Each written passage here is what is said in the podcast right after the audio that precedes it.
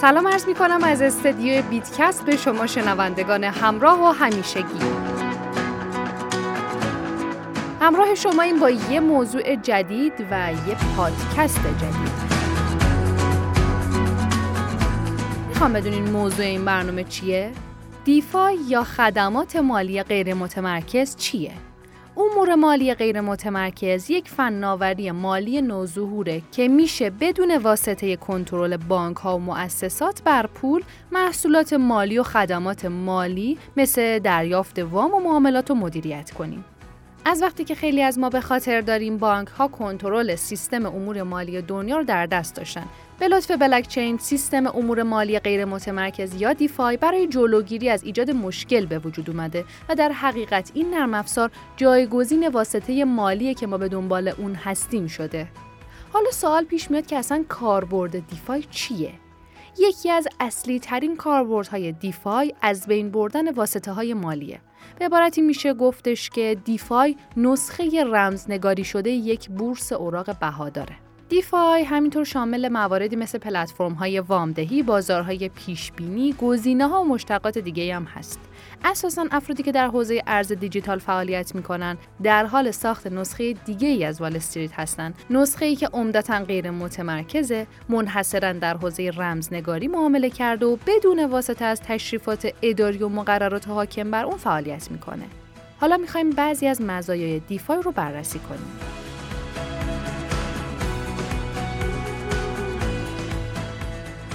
اولیش این که دسترسی آسون و بدون محدودیت جغرافیایی به دیفای. هر کسی صرف نظر از اینکه در کدوم نقطه جهان باشه، با داشتن یک کیف پول کریپتوی متصل به اینترنت میتونه به خدمات دیفای دسترسی داشته باشه. کاربران همینطور میتونن معاملات انجام بدن و دارایی‌های خودشونو به هر جا که میخوان منتقل کنن. این کار بدون ذره انتظار برای نقل و انتقالات بانکی یا پرداخت هزینه‌های بانکی متعارف صورت میگیره. دومین موردش دریافت وام و وامدهیه. به لطف بلاکچین شما میتونین به وسیله دارایی‌های دیجیتالی خودتون وثیقه گذاری بکنین و وام خودتون رو به صورت فوری دریافت بکنین. توی این سیستم افراد تأمین کننده نقدینگی میتونن با قرار دادن دارایی خودشون در پلتفرم سود دریافت بکنن و به افراد دیگه اجازه بدن از این نقدینگی ایجاد شده وام بگیرن. سومین مزیت شفافیتشه. تمام تراکنش‌ها، داده‌ها و کدهای موجود در بلاکچین برای همه شفاف و قابل دسترسه. مورد بعدیش امنیتشه. یکی از مهمترین و بهترین مزایای دیفای اینه که به دلیل دخالت نکردن مقامات مرکزی در اون، کاربران مجبور نیستن نگران امنیت وجوه خودشون باشن، چون همیشه کنترل کامل دست خود اونا هاست. میرسیم به مزیت بعدیش که خدمات بانکی پولیه. یکی از کاربردهای بدیهی دیفای خدمات بانکی پولیه که میشه از صدور استیبل کوین ها تا رهن و بیمه نامه رو در بر بگیره. استیبل کوین ها همون ارزهای پایداری هستن که ارزش ثابتی دارن. مورد بعدیش قابلیت همکاریه. تو دنیای بلاکچین قابلیت همکاری زمانیه که دو تا سیستم بلاکچین بتونن با همدیگه ارتباط برقرار کنن و ارز مبادله کنن. مزیت بعدیش قابل برنامه ریزیه. پلتفرم های دیفای تمامی واسطه ها و مداخلات انسانی رو تا هر سطحی حذف میکنن. قوانین کسب و کار توی قراردادهای هوشمند پیاده سازی شده و در پلتفرم بلاکچین به صورت خودکار و بدون نیاز به تداخل دستی اجرا میشه. حالا میرسیم به این سوال که پلتفرم دیفای چیه؟ پلتفرم‌های دیفای به افراد اجازه میده از دیگران وام بگیرن، در مورد تغییرات قیمت دارایی‌ها گمانه‌زنی بکنن، ارزهای دیجیتال معامله بکنن، در برابر خطرات از بیمه دیفای بهره ببرن و در حساب‌های پس‌انداز خودشون سود کسب کنن. حالا حتما این سوال براتون پیش اومده که برنامه‌های دیفای کجا اجرا میشن؟ قرارداد هوشمند هسته اولیه و اصلی حوزه امور مالی غیر متمرکزه. از اونجایی که برنامه‌های غیر متمرکز با قرارداد هوشمند کار می‌کنن، میزبان مناسبی برای دیفای به حساب میان. از مزایای قرارداد هوشمند اینه که پس از پیاده سازی ضمانت اجرایی دارن و توسعه دهنده شرایط اجرای قرارداد رو در کدنویسی مشخص می‌کنه تا بعد از ثبت اون روی بلاکچین هیچ چیز و هیچ کس حتی توسعه دهنده اون نتونه جلوی اجرای قرارداد رو بگیره. استفاده از این قراردادها مزایای متعددی داره. ریسک پایین اون برای طرفین، سریعتر و آسان‌تر بودن اجرا و همه اینها از مزایای قراردادهای هوشمند هستند. یکی از بزرگترین و معروفترین پلتفرم هایی که پروژه های دیفای میتونن روی اون اجرا بشن اتریومه.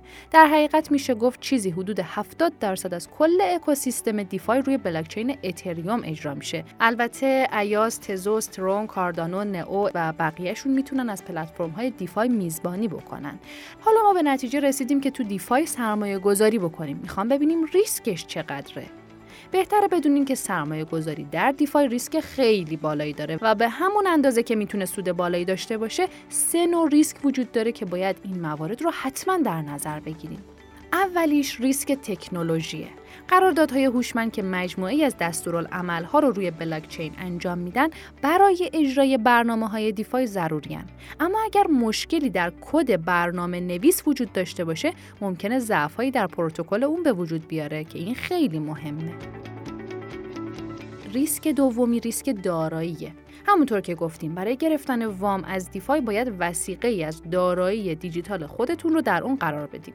از اونجایی که ارزهای دیجیتال نوسان دارن، ارزش اونها هم اغلب در نوسانه. به خاطر همین اگر بازار دچار رکود بشه، دارایی های کریپتو که به عنوان وثیقه استفاده میشن ممکنه به شدت کاهش پیدا بکنه. به همین دلیله که بعضی ها از استیبل کوین ها استفاده می کنن که ارزش ثابت و نوسان کمتری داشته باشه. ریسک بعدی ریسک محصوله. مقدار قابل توجهی از ریسک مربوط به نحوه تولید بازدهیه که به دست میارید. نکته دیگه اینه که برخلاف بانک ها، هنگام استفاده از دیفای هیچ گونه بیمه یا تضمینی برای پول شما وجود نداره. اگرچه خب وام های دیفای با سایر دارایی های رمزنگاری شده وثیقه میشن، اما با این وجود اگر افراد وام گیرنده که از پروتکل های دیفای استفاده میکنن قادر به باز پرداخت وام خودشون نباشن، نمیتونن اونو مورد مؤاخذه قرار بدن.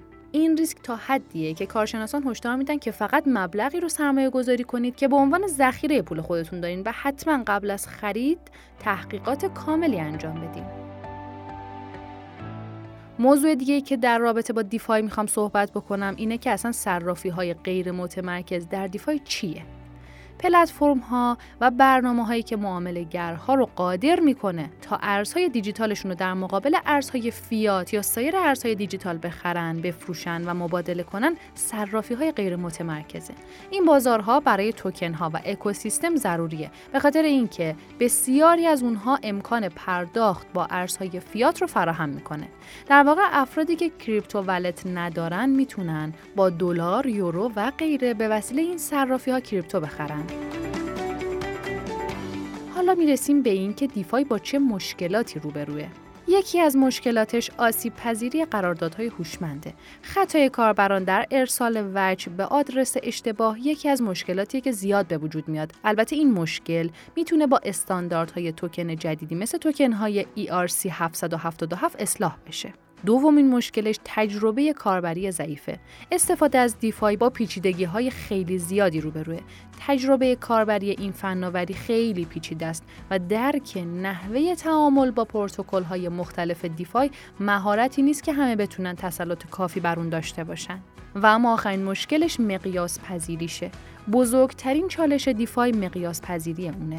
فناوری بلاکچین مستلزم اینه که هر تراکنش به صورت عمومی انجام بشه و در بلاکچین ثبت بشه. این موضوع باعث ایجاد محدودیت در تعداد تراکنش هایی که میشه توی یک بازه زمانی مشخص انجام داد میشه. اگرچه این کار امنیت شبکه رو تضمین میکنه، اما هزینه داره. و حالا برای جمع‌بندی این موضوع میخوام بهتون بگم که 99% از تراکنش‌های ارزهای دیجیتال هنوز از طریق صرافی‌های متمرکز انجام میشه. این در حالیه که انتظار میره این روند در سالهای آینده معکوس بشه و خیلی از تراکنش‌ها از طریق صرافی‌های غیر متمرکز صورت بگیره. این تغییر کمک میکنه که افراد از پتانسیل کامل خودشون استفاده بکنن و با ماهیت غیر متمرکز بلاک چین همسو بشن. امور مالی غیر متمرکز هنوز در مراحل اولیه تکامل خودشه و اکوسیستم اون نیز همچنان پر از حوادث ناگوار زیرساختی، هک و کلاهبرداریه. با این وجود اگر قصد فعالیت در این حوزه دارین بهتره پیش از هر چیزی با افراد متخصص صحبت کنین و به خاطر داشته باشین که این بازار ریسک پذیری خیلی زیادی رو میطلبه.